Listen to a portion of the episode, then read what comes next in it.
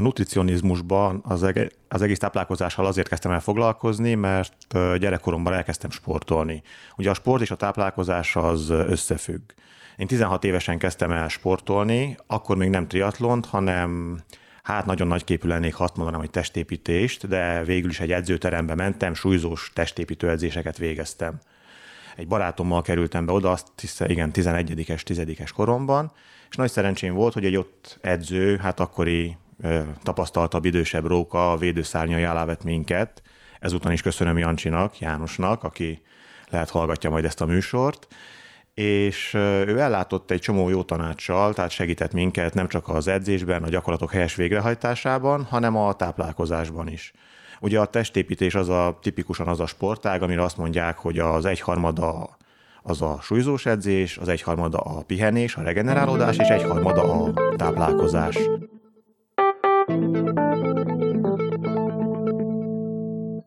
Ez az Értágító, valószínűleg az első romániai magyar nyelvű podcast csatorna.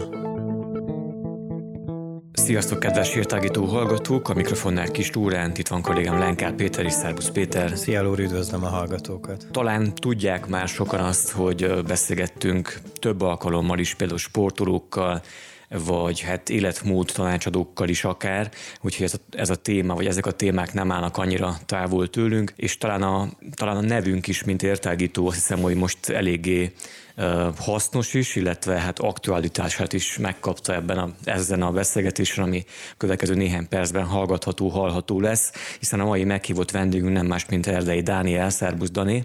Szervusztok, és üdvözlöm a hallgatókat is. Aki egyébként alapfokon, mondj, ha fogalmazhatok így, alapfokon ugye te ö, operatőr vagy, vágó vagy, tudósító vagy a Magyar Televíziónál többek között, vagy hát helyi erőként nekik dolgozol, illetve azon kívül sportolsz is rendszeresen, illetve tehát úszó, biciklizel és futsz is, ha jól tudom, tehát ezt jelenteni a triatlonozás. Így van.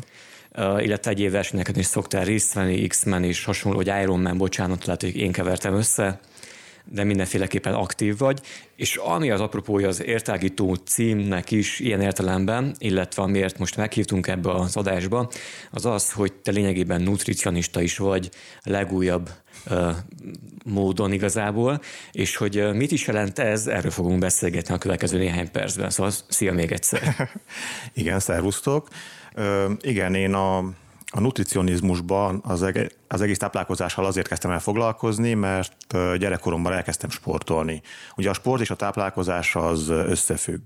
Én 16 évesen kezdtem el sportolni, akkor még nem triatlont, hanem hát nagyon nagy képű lennék, ha azt mondanám, hogy testépítést, de végül is egy edzőterembe mentem, súlyzós testépítő edzéseket végeztem. Egy barátommal kerültem be oda, azt hiszem, igen, 11-es, 10-es koromban, és nagy szerencsém volt, hogy egy ott edző, hát akkori tapasztaltabb, idősebb róka a védőszárnyai alá vett minket.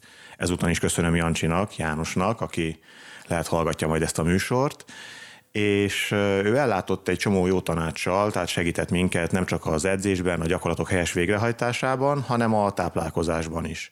Ugye a testépítés az a tipikusan az a sportág, amire azt mondják, hogy az egyharmada az a súlyzós edzés, az egyharmada a pihenés, a regenerálódás, és egyharmada a táplálkozás és nagyon sokat beszélgettünk már akkor is a helyes táplálkozásról. Természetesen akkor én még oda éltem a szüleimnél, tehát nem főztem úgymond saját magamra, azt tettem, amit, amit otthon volt, viszont elméletben nagyon szépen kikupálódtam, és nagyon tetszett, nagyon érdekesnek találtam a, a táplálkozás tudománynak az elméletét. Utána ugye egy csomó dolognak már utána lehetett olvasni újságokban, amikor megjelent szélesebb körben az internet, akkor az internet az teljesen kitágította ezt a, a lehetőségek tárházát, és mindig is érdekelt úgy a testépítéshez kapcsolódó táplálkozás, mint az, az, az átlagos, tehát a mindennapi életet megkönnyítő, egészségesebbé tevő táplálkozás. Utána hát kicsi hűtlen lettem 20 év után végül is a testépítéshez, és egy olyan négy-öt évre abba maradt a, a sport, más sportot végül is horgászni kezdtem el, ezért nem volt idő a a, az Tehát akkor abba hagytad a sportolást. Hát sporthorgászatot kezdtem el, tehát tágértelemben, ha veszük, akkor nem hagytam abba, de a súlyzós edzést abba hagytam, illetve hát meg is nősültem, és a feleségem az jól főzött, jól főz most is. Ez a kettő viszont ahhoz vezetett, hogy egy kicsit elszaladt a súlyom, eléggé nem is kicsit nagyon, olyan 130 kilóig, és amikor jelentkeztek ennek a túlsúlynak a, a káros hatásai a mindennapi életben, tehát konkrétan a vérnyomásom nőtt meg nagyon magasra, fulladtam, kifulladtam, nem tudtam fölmenni, fel tudtam menni az emeletre, de nem olyan kényelmesen, nem volt olyan kényelmes az élet 130 kilósan, és mikor elkezdtem mérni a vérnyomásomat, mert magas vérnyomásra utaló jeleket tapasztaltam, és láttam, hogy milyen hatalmas, akkor úgymond utolsó esélyként, mielőtt hát orvoshoz fordultam volna, azt mondtam, hogy akkor megpróbálok visszatérni a sporthoz, és, és a, az egészséges vagy helyes táplálkozáshoz. Kicsit tisztázunk szerintem egy-két fogalmat a hallgatók számára főként, hogy mondjuk én is laikus vagyok ilyen értelemben, hogy akkor van a nutricionista, az, aki mondjuk te is vagy, aki akkor táplálkozás, életmutanácsadó konkrétan, Hát a nutricionista az táplálkozás tanácsadó. Uh-huh. Nyilván az életmódhoz hozzátartozik, kötődik, a, kötő, kötődik ahhoz is, igen, de az életmódhoz hozzátartozik mondjuk a sport is, vagy mondjuk a helyes pihenés, regenerálódás, hogy aludj, mennyit aludj, mikortól aludj, meddig aludj. Én most a nutrició, tehát ami mondhat, hogy apropója a meghívásnak, amit köszönök szépen, a nutricionizmussal foglalkozok, egy nutricionista kurzust kezdtem el, hát lassan 9-10 hónapja már, ennek most lesz vége 2024. februárjában, ekkor fogom majd remélhetőleg sikeresen letenni az utolsó vizsgámat. Csatlakozok én is a laikus csoporthoz, és visszakanyarodnék azért egy picit az elejére a történetednek, hogy azért sikerült beleugor pont abba a sportákba, a testépítésbe, ahol igencsak szükséges erre odafigyelni, és igencsak Kényes igénybe akár. van véve a, a, a, azon sportolóknak a teste, mondjuk ha versenyre mennek, és a többi, és a többi. Úgyhogy te belecsöppentél a, az egésznek a kellős közepébe. Ha jól értem, vagy ha jól tudom, egy nutricionista nem feltétlenül csak sportolóknak ad ilyen jellegű tanácsokat. Természetesen, sőt, Sőt. A kurzusra járók közül, akikkel együtt végzem most ezt a tanfolyamot, a nagy többség, mert vannak páran, akik már dolgoznak ebben a, ebben a körben, mint nutricionista, a nagy többség az, az hát az átlag embereknek, mindenki átlag ember, de a nem feltétlen komolyan sportoló embereknek ad tanácsot, akár akik leszeretnének fogyni, ugye nem árulok el nagy titkot, hogyha 90% az embereknek ebbe a csoportba tartozik, de olyan is van, aki mondjuk szeretne meghízni, nem meghízni, hanem a testsúlyát növelni nyilván, ha lehet, akkor izomban. Igen, ilyenek is vannak. Sőt, főleg ilyenek vannak. És ott a másik fogalom, amivel gyakran találkozhatunk, akár televízióban, interneten, sajtóban, a dietetikus. Van-e különbség, vagy mi a hasonlóság mondjuk akkor a diet dietetikus meg a nutricionista között, hogyha van ilyen. De, de a nutricionista az végül is egy étrendet állít fel, nem? Így van, étrendet. Ami egy, végül is egy diétához vezet. Igen, még az is lehet, hogy a két fogalom ugyanaz. Beszélgessünk a korai időszakról, mondjuk a gyerekeknek a, a korosztályáról. Mennyire fontos, te hogyan látod te ezt nutri, nutri, bocsánat, nutricionistaként, hogy mennyire lehet hamar elkezdeni foglalkozni azzal, hogy milyen táplálékot fogyasztunk, egészséges életmód, mozgás köre mennyire korai kezdéssel érdemes ezzel foglalkozni? Ezzel a kezdetektől érdemes foglalkozni, sőt, most következik még egy ilyen kurzus, egy ilyen előadás, amely talán pár hét múlva kerül majd sorra, a, a, a terhes hölgyek, a terhes nőknek a táplálkozásáról, amely már meghatározza nem csak a saját egészségét, hanem a születendő gyermekének is az egészségét. Viszont a, miután a gyermek megszületett, a kezdetektől érdemes odafigyelni a, a táplálkozás, a helyes táplálkozására. Nyilván ez ez annyira komplex egy újszülött esetében, hogy ez, ez messze túllép azon, amit nekünk itt tanítanak, bár az alapokat megtanítják ezen a tanfolyamon. Most konkrétan a, ugye nekünk eddig volt három vizsgánk, az utolsó vizsga az, az, az volt, hogy egy óvodai kis csoportnak kellett összeállítani egy hétre a helyes táplálkozást. És ez már annyival komplexebb, mint egy felnőtt embernek összeállítani egy helyes táplálkozást, hogy nyilván három éves gyermeknek nem adhatunk. Orvos esetleg adhat, de mint nutricionista nem adhatok, nem is javasolhatok étrendkiegészítőt, vitamin sem. Tehát úgy kell összeválogatni a, a táplálékok, a tápanyagokat, hogy egyrészt fedezze a gyermek tápanyagigényét, tehát a makronutriensek benne legyenek a megfelelő arányban és mennyiségben, de ugyanakkor úgy válogassuk össze a tápanyagokat, hogy a, a vitamin és ásványanyag igényét is kielégítse. De konkrétan akkor menjünk már ebbe bele, hogy mondani. mondjál példát, hogy mit, mit kell legyen egy három éves gyerek, illetve mondjuk ha óvodai csoportról beszélünk, akkor mindenki ugyanazt kell legyen? Elméletileg külön-külön gyermekekre lebontva kellene meghatározni a, a, táplál, a táplálkozását, a tápanyagigényét. Viszont ez egy óvodai csoportban fizikailag szerintem lehetetlen. Beszélni fogok majd amúgy szerettem volna óvodában szakemberekkel, illetve azokkal, akik az étrendjükkel foglalkoznak most, de a tapasztalat, akikkel már eddig beszéltem, az az, hogy nem tudnak külön-külön étrendet biztosítani egyes gyermekek számára. Például különbséget kéne tenni a fiúk és a lányok között, a testsúly, a magasság, a fejlettségi szintjük között. Ez nem nagyon kivitelezhető. Nyilván otthon a szülő figyelembe veheti ezt, sőt figyelembe is kéne vegye, de mondjuk egy óvodában, ahol egyszer 20, 30, 40 vagy 50 gyermeknek főznek, ott ezt nem lehet figyelembe venni. Ugyanakkor, hogyha az alap elveket betartják, már akkor is sokat tehetnek a gyermekek egészségéért. És kérdezted, hogy egy-két konkrét példát. Hát a makronut, tehát nagyon röviden el kell mondjam akkor a, a táplálkozással kapcsolatos néhány alapfogalmat. Vannak a makronutriensek és a mikronutriensek. Ugye a makronutriensek a fehérjék, szénhidrátok és zsírok. Ezek azok a tápanyagok, amelyek ugye azért makronutriens a neve, mert nagyobb mennyiségben kell a szervezetbe kerüljön. Mikronutriensek pedig vitaminok, ásványanyagok, amelyek kevesebb mennyiségben kell a szervezetbe kerüljenek. És mik tartalmazzák ezeket? Már hogyha nagyon konkrét. Igen, nagyon jó. Mi igen. a menü az óvodába a lényegében? jó kérdés, tehát a fehérjék, fehérje források például a, a különféle húsok, hal, főleg a gyermekeknek ezt javaslott, illetve javasolják, illetve javasoljuk, illetve uh, szárnyasok, tehát csirkehús, Nyilván fehérje található mondjuk marhahúsban, disznóhúsban, mindenféle állati eredetű fehérjeforrásban, tojás, túró, tejtermékek, illetve vannak a növényi fehérjeforrások is, esetleg, hogyha valaki vegetáriánus, akkor ezekből kell összerakni a teljes fehérje, ezekből kell biztosítani a teljes fehérje igényét. Mm, mit is mondjak most, csicseri borsó, bab, amelyeknek nagyobb lencse, amelyeknek nagyobb a, a fehérje igénye. Annyiban van könnyebb dolgunk például a felnőttek esetében,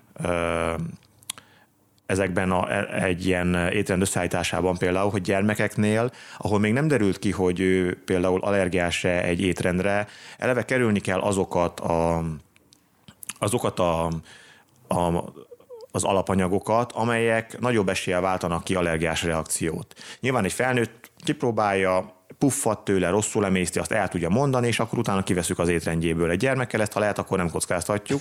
Tehát eleve olyan tápanyagokat kell meghatározni, amelyek minél kisebb eséllyel váltanak ki allergiás reakciót, illetve minél jobban emészthetőek. Konkrétan mondjuk a fehérje forrásokra visszatérve, én a vizsgám, vizsgamunkámban a fehérje források közül a tojást emeltem ki, nyilván, hogyha lehet, akkor biotojás, de hát ez ugye óvodája és anyagi helyzete válogatja.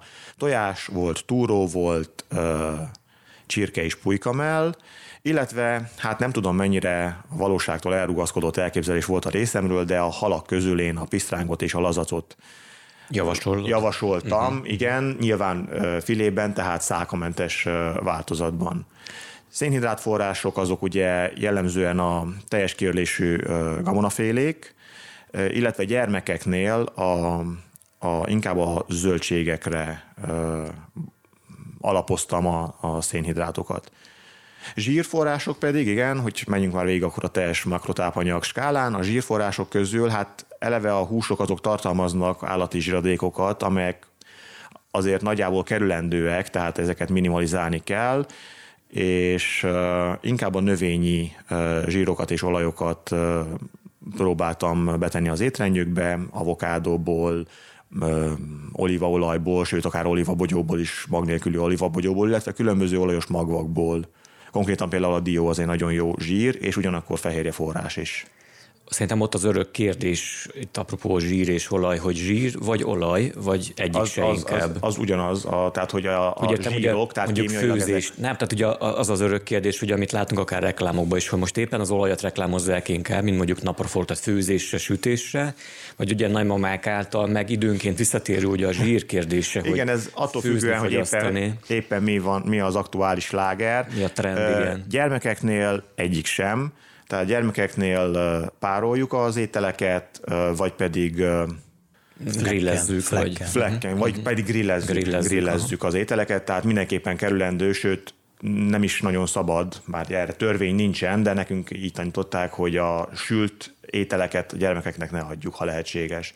Ez főleg azért egyébként, mert sütésnél, ha nem jól megfelelően választják ki az olajat, amelyben a sütés történik, vagy ne adj Isten, újra hasz, tehát többször használják fel ugyanazt az olajat, akkor úgynevezett transzsírok keletkeznek, amelyek nagyon károsak felnőtt szervezetre is, de ugye egy három, év, három-négy éves gyermekre főleg. De tegyük fel, hogyha mondjuk kiveszünk a gyerekeket az egyenletbe most egyenlőre, akkor te mit javasolnál mondjuk, mert nyilván tehát az, az, a házhatások úgy működnek, hogy vagy ezzel főzünk, vagy sütünk, vagy azzal főzünk, vagy sütünk, tehát hogy akkor inkább melyiket fogyasszuk a zsír témában menjünk. Én, én saját magam témában. olajat használok, meg uh-huh. olyan olajat, napraforgó olajat konkrétan, amelynek a, nem a hidegen sajtolt olajokkal, például a, az olívaolajjal mhm. főzünk. Hát én a, az olajokat javaslom inkább a sütésre, hogyha ez elkerülhetetlen. Tehát a klasszikus, Konkrétan a klasszikus, klasszikus olajat, igen. Uh-huh. Ott a másik, és amit, amit ma említett, ugye az allergia témája, ami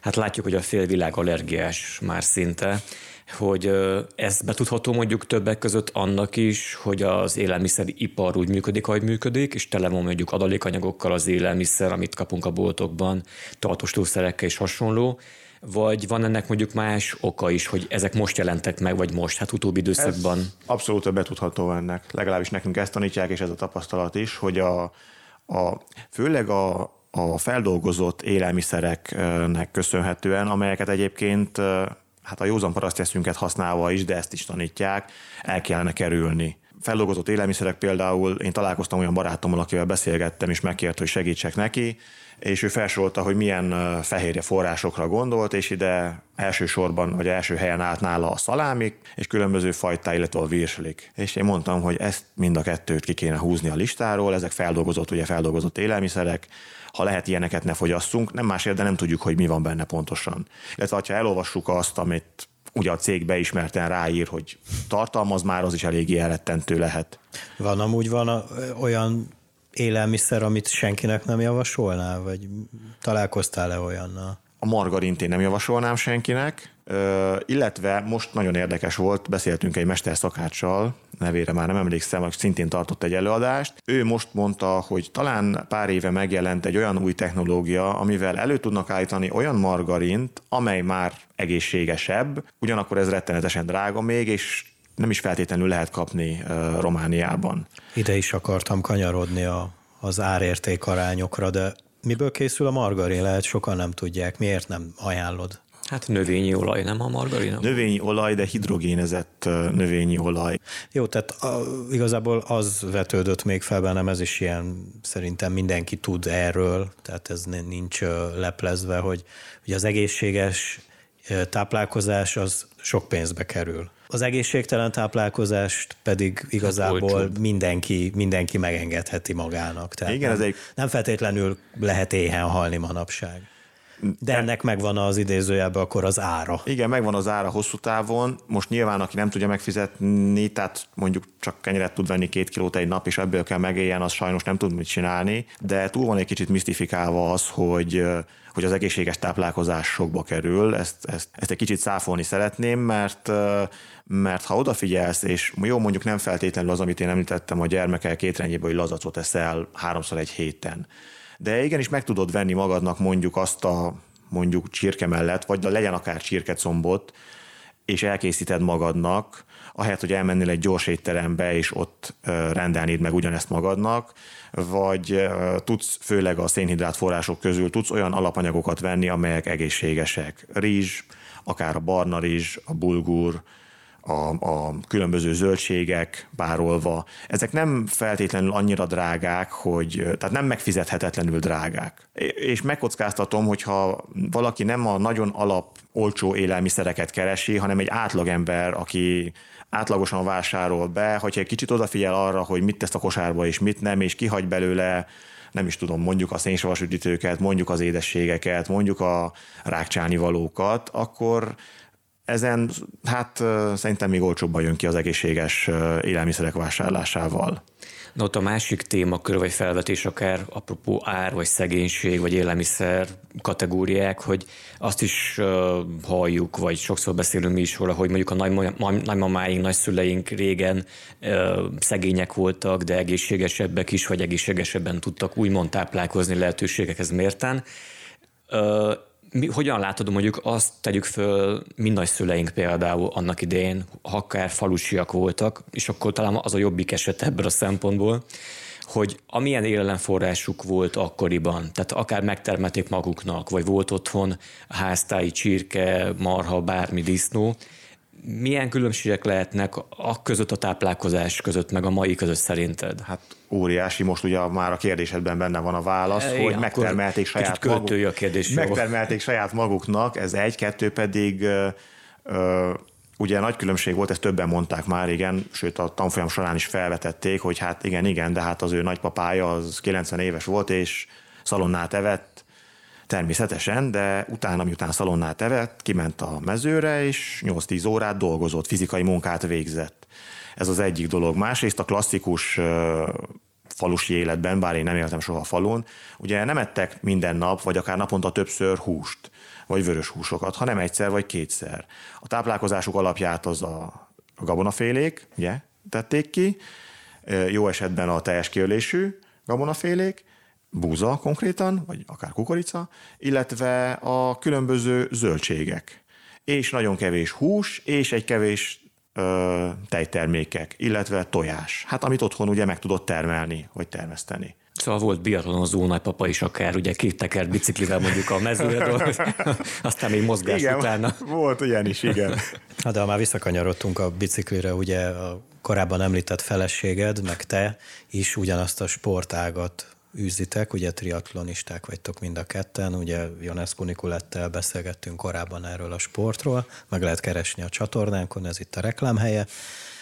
Te akkor ezzel a idézőjelben szakmával, vagy szakmával, idézőjel nélkül, ezzel két legyet ütsz egy, egy csapásra, sőt hármat, mert hogy akkor ti, bár gondolom eddig is odafigyeltetek a, az étrendetekre, de e, ezzel a, ezzel a tanulmányal, amit te most elvégzel a kurzusokkal, ezzel még jobban tudjátok ezt fejleszteni. Igen, legalábbis nagyon remélem. Hát már el is kezdtük ugye gyakorolni, illetve hát magamon, vagy magunkon tesztelgetni a frissen tanultakat.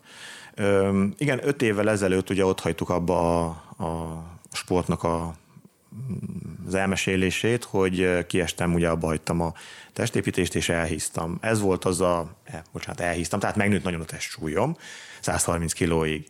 Ez volt az a periódus, amikor a feleségem elkezdett triatlonozni, illetve hát én kényszerből úgymond az egészségem megőrzése, illetve visszaszerzése érdekében elkezdtem nagyon keményen és nagyon eltökélten majdnem azt mondtam, hogy fogyókúrázni, végül is fogyókúrát kezdtem el, de ez egy nagyon rossz szó, megváltoztatni az életemet, tehát életmódot változtatni. Az akkori diétámban egy csomó hibát elkövettem, félig, félig meddig tisztában is voltam vele, tehát tudtam, hogy hibázok, ugyanakkor annyira úgymond megijesztett ez, a, ez az egészségügyi probléma, ez a magas vérnyomás, hogy úgy voltam vele, hogy inkább elkövettem ezt a hibát, csak hogy minél hamarabb eredményeket érjek el. Konkrétan én nagyon gyorsan lecsökkentettem a bevitt kalória mennyiséget, én ezt nem javaslom most például senkinek, ha valaki hozzám fordul tanácsért, fokozatosan kell csökkenteni.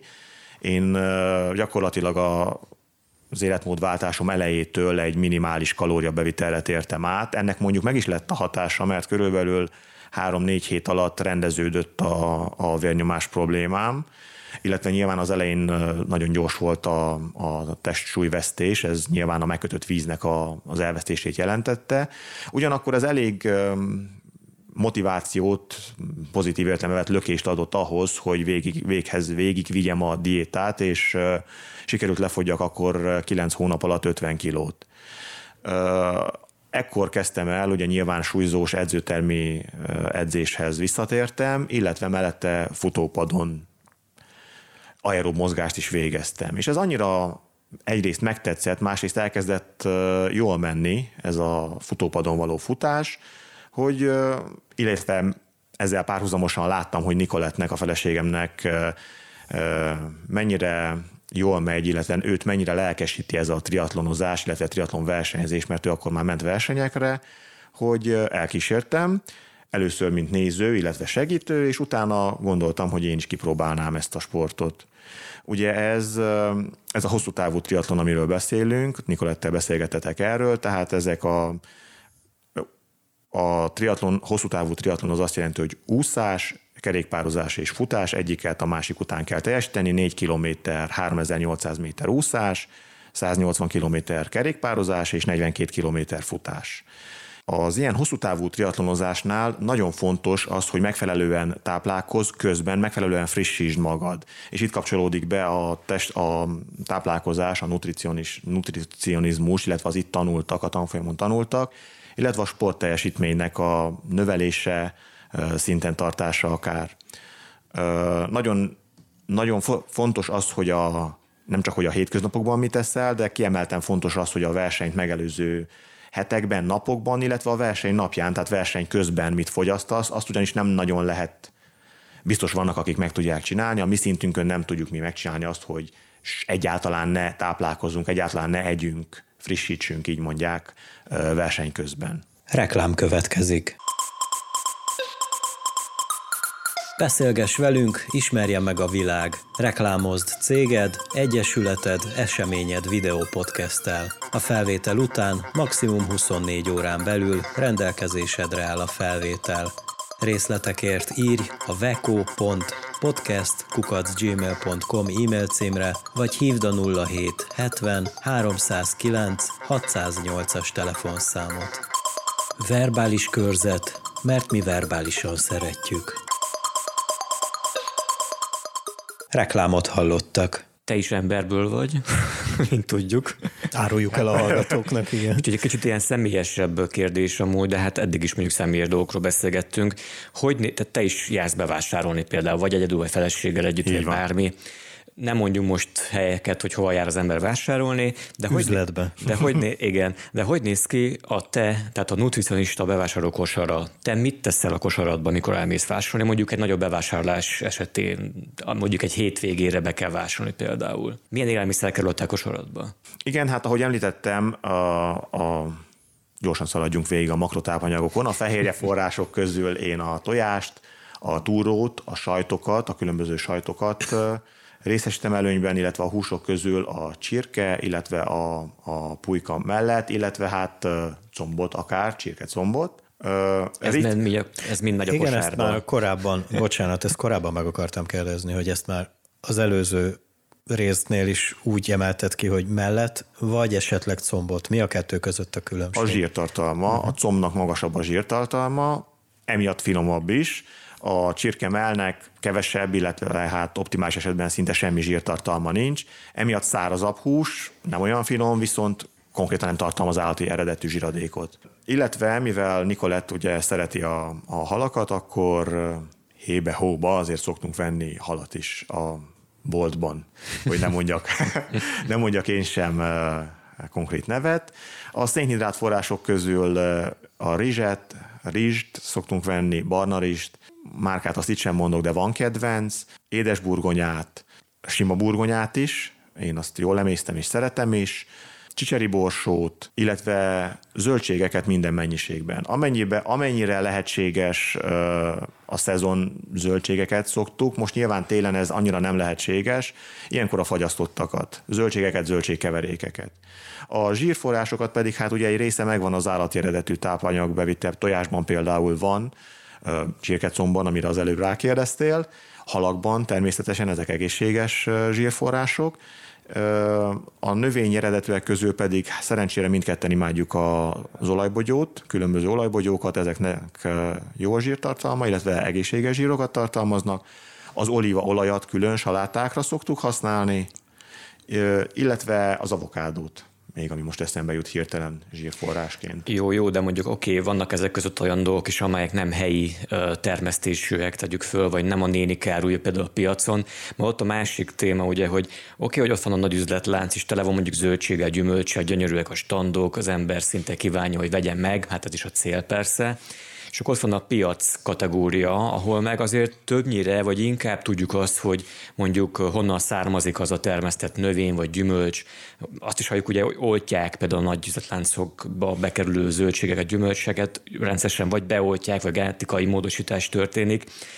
Mit vegyek én sima mezei polgárként így meg akkor, hogy, hogy ne ütközek bele ezekbe a tartósított akár zöldségbe, gyümölcsbe? Mit csináljunk? Addig, addig, ameddig lehetőséged van rá, addig piacon vásárolj helyi termelőtől, mi is ezt tesszük, tehát nem feltétlenül, hogy mondtam, a szezon zöldségeket és gyümölcsöket nem a bevásárlóközpontokban szerezzük be, hanem piacon.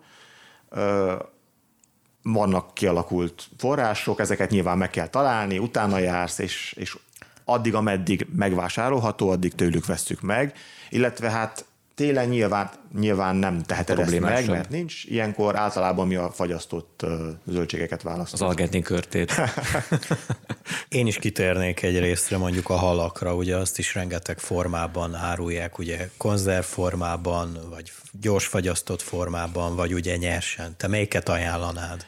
Én a, a nyerset, nyilván nem a lazacot, mert azt nem de még lazacból is, ha jobban belegondolok lazacból is, én mi a nyerset vásároljuk.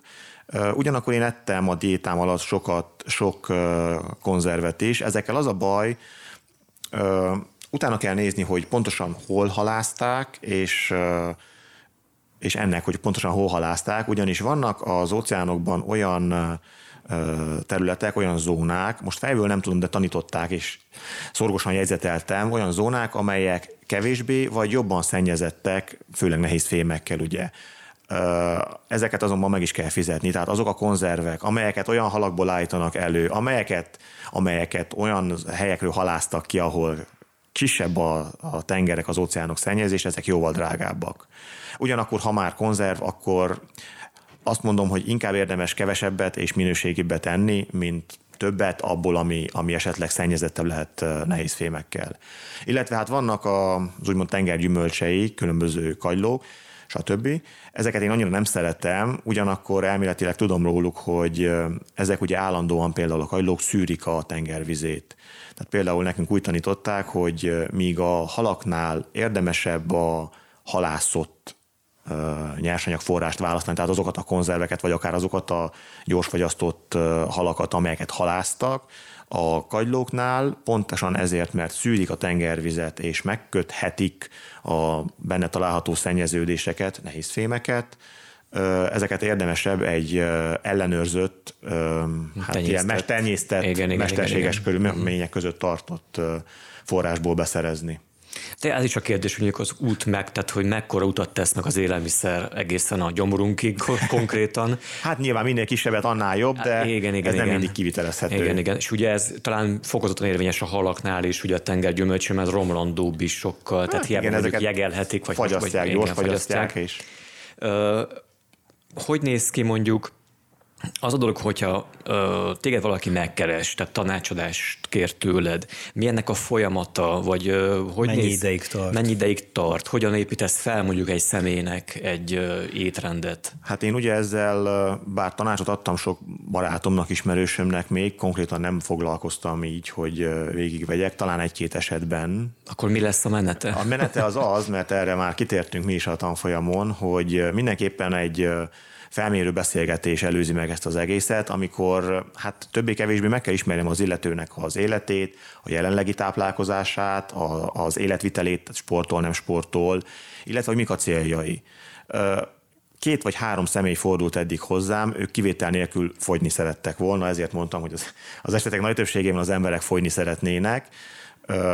Ilyenkor azt is fel kell mérni, hogy az illetőt támogatja a családja, lehetősége van-e arra, hogy különfőzzön saját magának és külön a család többi részének, stb. stb. Tehát egy ez elég komplex beszélgetés, illetve nyilván adatok felvételével is jár, magasság, test, súly, különböző, a test különböző pontjaimért ö, kör méretek, a test különböző pontjain mért méretek, majd ezt követően akkor közös megegyezés alapján nyilván azt is meg kell kérdezni tőle, hogy vannak-e olyan ételek, amelyekre allergiás, vannak-e kedvenc ételei, van-e olyan étel, amelyről nem tud lemondani, és ez alapján akkor összeállítom a számára megfelelő étrendet.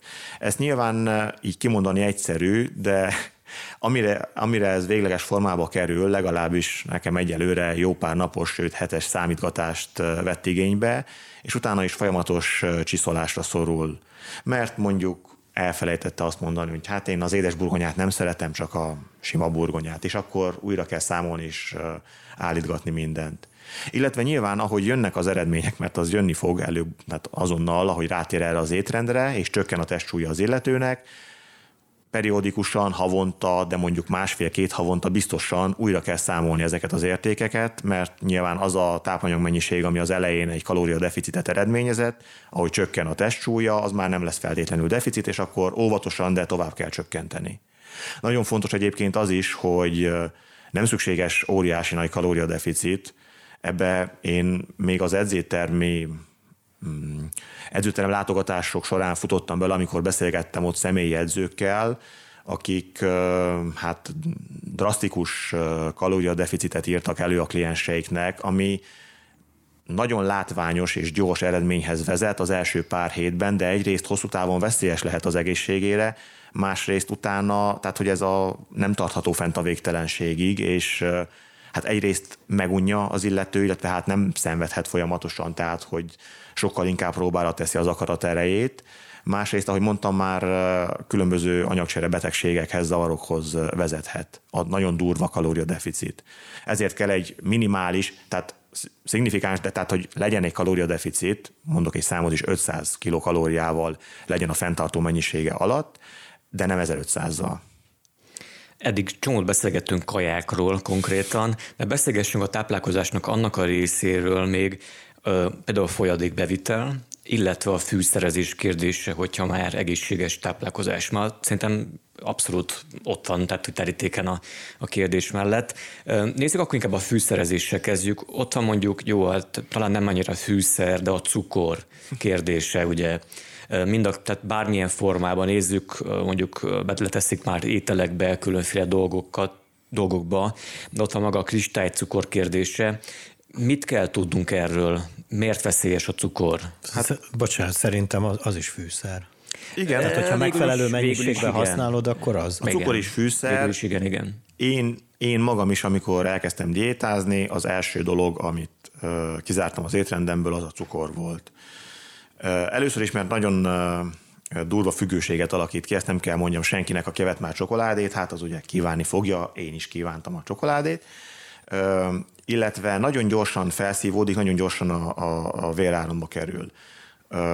Ennek az a veszélye, hogyha ha a szervezeted abban a pillanatban mondjuk megeszel egy fél tábla csokoládét, nagyon gyorsan megemészted, a véredbe kerül a, a cukorglukóz valamit a szervezetet kell ezzel kezdjen. Ha te abban a pillanatban nem futsz mondjuk egy félmaraton, nem sportolsz, nem csinálsz valamit, ami, ami óriási kalóriát igényel, akkor a szervezetet szegény valamit kell csináljon vele, hát szépen elraktározza majd zsír formájában.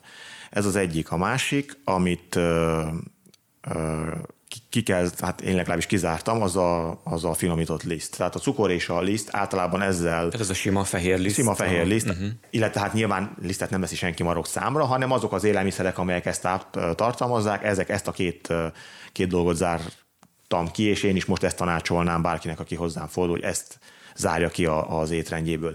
Most nyilván ez nagyon ideális állapot, mert ezt nem lehet megtenni, főleg nem egyik napról a másikra, hogy teljesen kizárjuk, sőt, hát cukor gyakorlatilag, tehát olyan alap, hát nem alapvető élelmiszerek, de, de mustárban van, van, de szinte mindenbe beleteszik a cukrot, tehát teljesen kizárni nem fogod tudni. Azt mondanám, hogy minimalizálni kell a cukorbevitelt.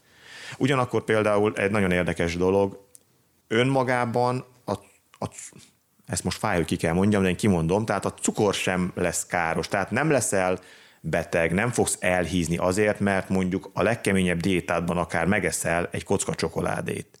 Ha azt a kocka csokoládét te beszámítod a napi kalória beviteledbe, és ha egy kockát eszel meg, nem egy fél táblával. És ha csak egyszer eszed meg, nem egy héten minden nap megeszed. Ezt mégis azért tanácsolnám azt bárkinek, aki mondjuk diétázik, és ezt most hallja és felvidul, hogy akkor ő megelt egy kis kocka csokoládét, hogy ne egye meg inkább, mert nagyon nehéz lesz megálljon vele. Egyrészt nehéz lesz megállja, hogy ne folytassa és egye meg még egyet, még egyet, még egyet, vagy akár másnap. Egyébként ez, amit most mondtam, ez hát extrapolálva minden úgymond idézőjelben egészségtelen élelmiszerre vonatkozik. Nem azzal van a baj mondjuk, hogy te mondjuk megkívánod a virslit mustárral és pirított kenyérrel, és megeszed egyszer egy fél évben. Akkor van a baj, vagy akkor okozhat ez egészségügyi problémákat, hogyha mondjuk minden nap ezt reggelized. Nem az a baj, hogy megeszel egyszer egy csoki Mikulást most, hogy stílszerű legyek az ünnepek környékén, hanem akkor van baj, hogyha te minden egyes nap megeszel egy fél tábla vagy egy tábla csokoládét. És a fűszerezés kérdése, tehát mondjuk ugye akkor a cukron túl.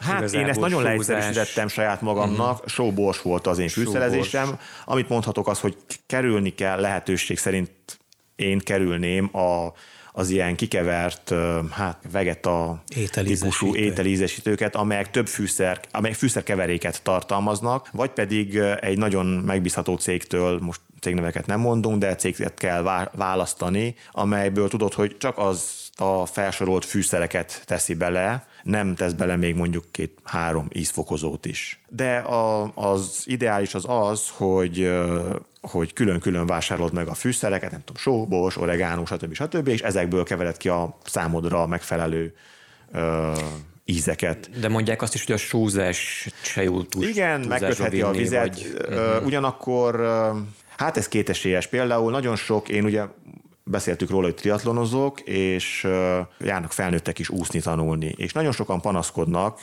nyilván ők is elkezdtek diétázni, életmódváltáshoz úgy gondolják, hogy ez hozzá tartozik, és ketten-hárman is panaszkodtak erre, hogy például csökkentették a só mennyiséget, hogy ne kössön meg vizet a szervezetükbe, stb. stb. csökkenjen a testsúlyuk, és görcsökre panaszkodtak. Tehát én azt mondom, hogy a normális mennyiségben bevitt só az egyrészt szükséges és, és nem is fog ártani.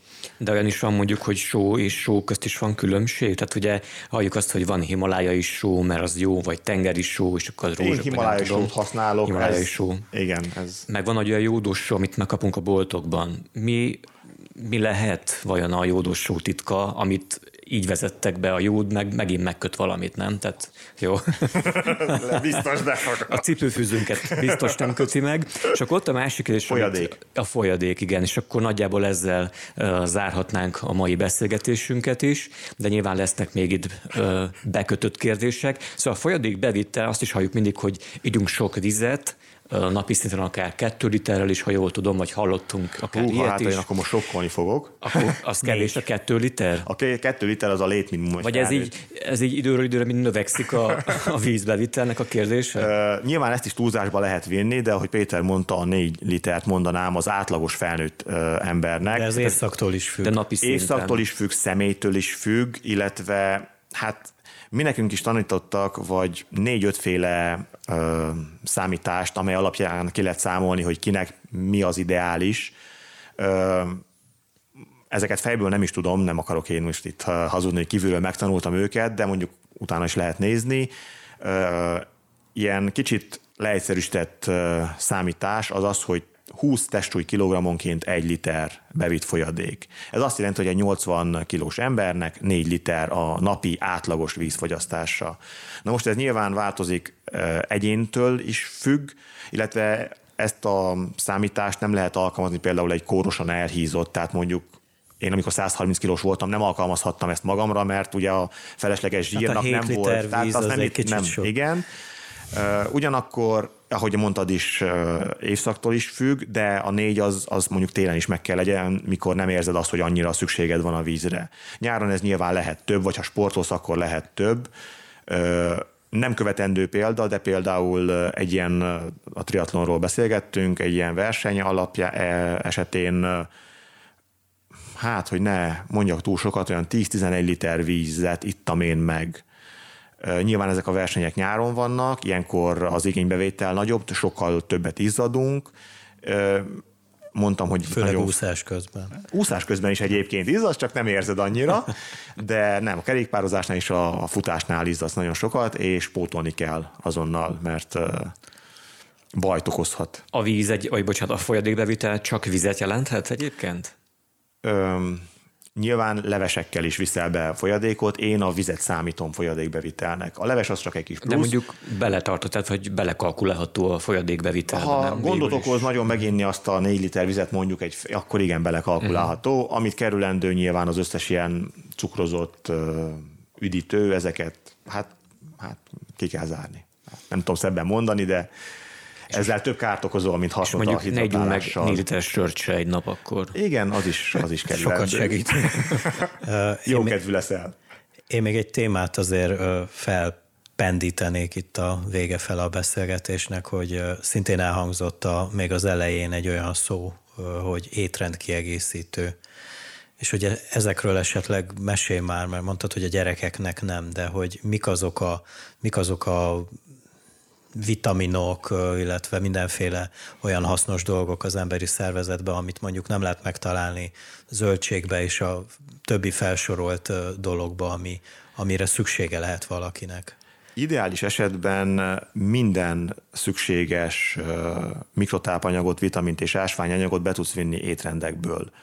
Gyakorlatilag ez szinte kivihetetlen, keresztülvihetetlen, ugyanis a zöldségek, gyümölcsök is főleg a zöldségeknek van nagyobb, ha jól tudom, nagyobb vitamin tartalma, de mondjuk gyümölcsöknek is van, de a feldolgozás során elveszítik a, a, tart, a vitamin tartalom egy részét.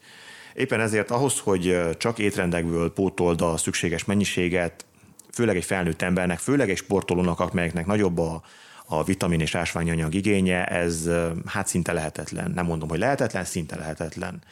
Ezért mi hát csak a saját példánkat tudom mondani, hogy ne általánosítsak, mi elég nagy mennyiségben fogyasztunk vagy szedünk vitaminokat. Nem szívesen mondok konkrét mennyiséget, mert ez, ez már egy orvos feladata meghatározni ezeket, főleg mondjuk ha hozzám fordul is valaki, hogy tanácsot kérjen ebben a, ebben a szempontból, én megkérném, hogy készíts, hogy végezzen vérvizsgálatot, és az alapján állítanám fel a szükséges mennyiségeket, tehát hogyha például D-vitamin hiánya van, akkor megemelni a D-vitamin bevitelt.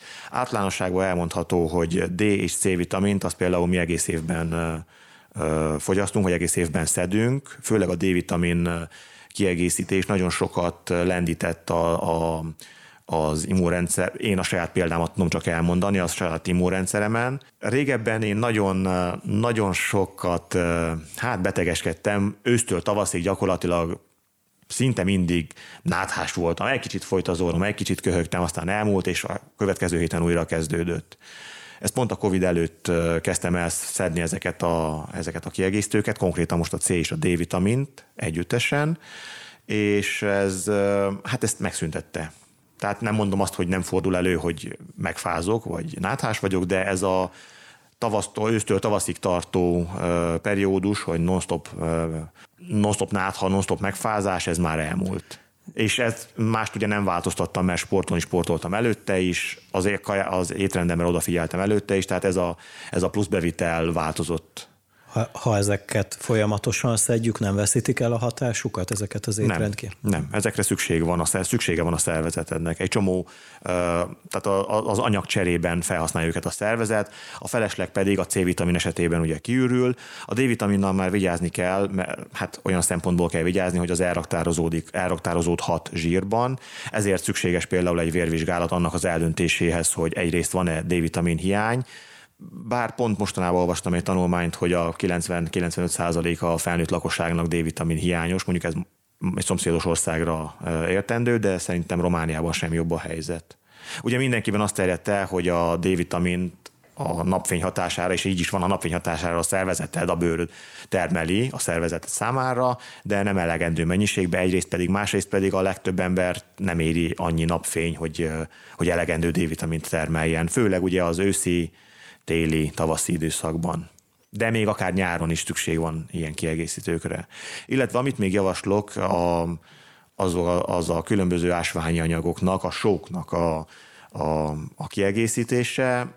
Most márkát megint nem mondok, érdemes a, olyan márkák között válogatni, amelyek, hogy mondjam, tehát több éve, illetve évtizede a piacon vannak, megbízhatóak, és lehetőleg rendelkeznek egy semleges, egy kívülálló ilyen felméréseket végeznek külön időnként a cégek között, tehát hogy ellenőrzik őket, hogy hogy valóban beleteszik-e a különböző termékekbe a megfelelő, illetve a dobozon felsorolt termékeket. Van több ilyen márka is, aki egy kicsit utána néz az interneten, az könnyen találhat magának. Tehát mondom, egy multivitam, egy ásványanyag, kiegészítés, illetve a vitaminok közül legalább a C és a D vitamin az, amely mindenkinek javasolható, további kiegészítést pedig vérkép alapján lehet beállítani. No, hát érintettünk elég sok témát, meg uh, beviteli kérdést itt ebben a mai adásban. Én mindenkinek azt tudom tanácsolni, hogy egyrészt fogadja meg akkor akár Daninak a, a tanácsait is, illetve hogyha szükség van ilyen jellegű tanácsadásra, akkor szerintem majd bátran lehet hozzád is fordulni. Elérhetőséget most nem adunk meg konkrétan Danihoz, de hogyha valakit érdekel, akkor nyugodtan írjon ránk. Kommentmezőben. Kommentmezőben, akár Facebookon vagy YouTube-on is megtaláltok bennünket, mint ahogy Spotify-on is hallgathatóak ezek az adások. Én mindenkinek köszönöm a figyelmet, és szép napot kívánok. Dani, szerbusz, Péter szerbusz. Sziasztok, és üdvözlök mindenkit. Jó napot kívánok mindenkinek. Sziasztok. Sziasztok. Thank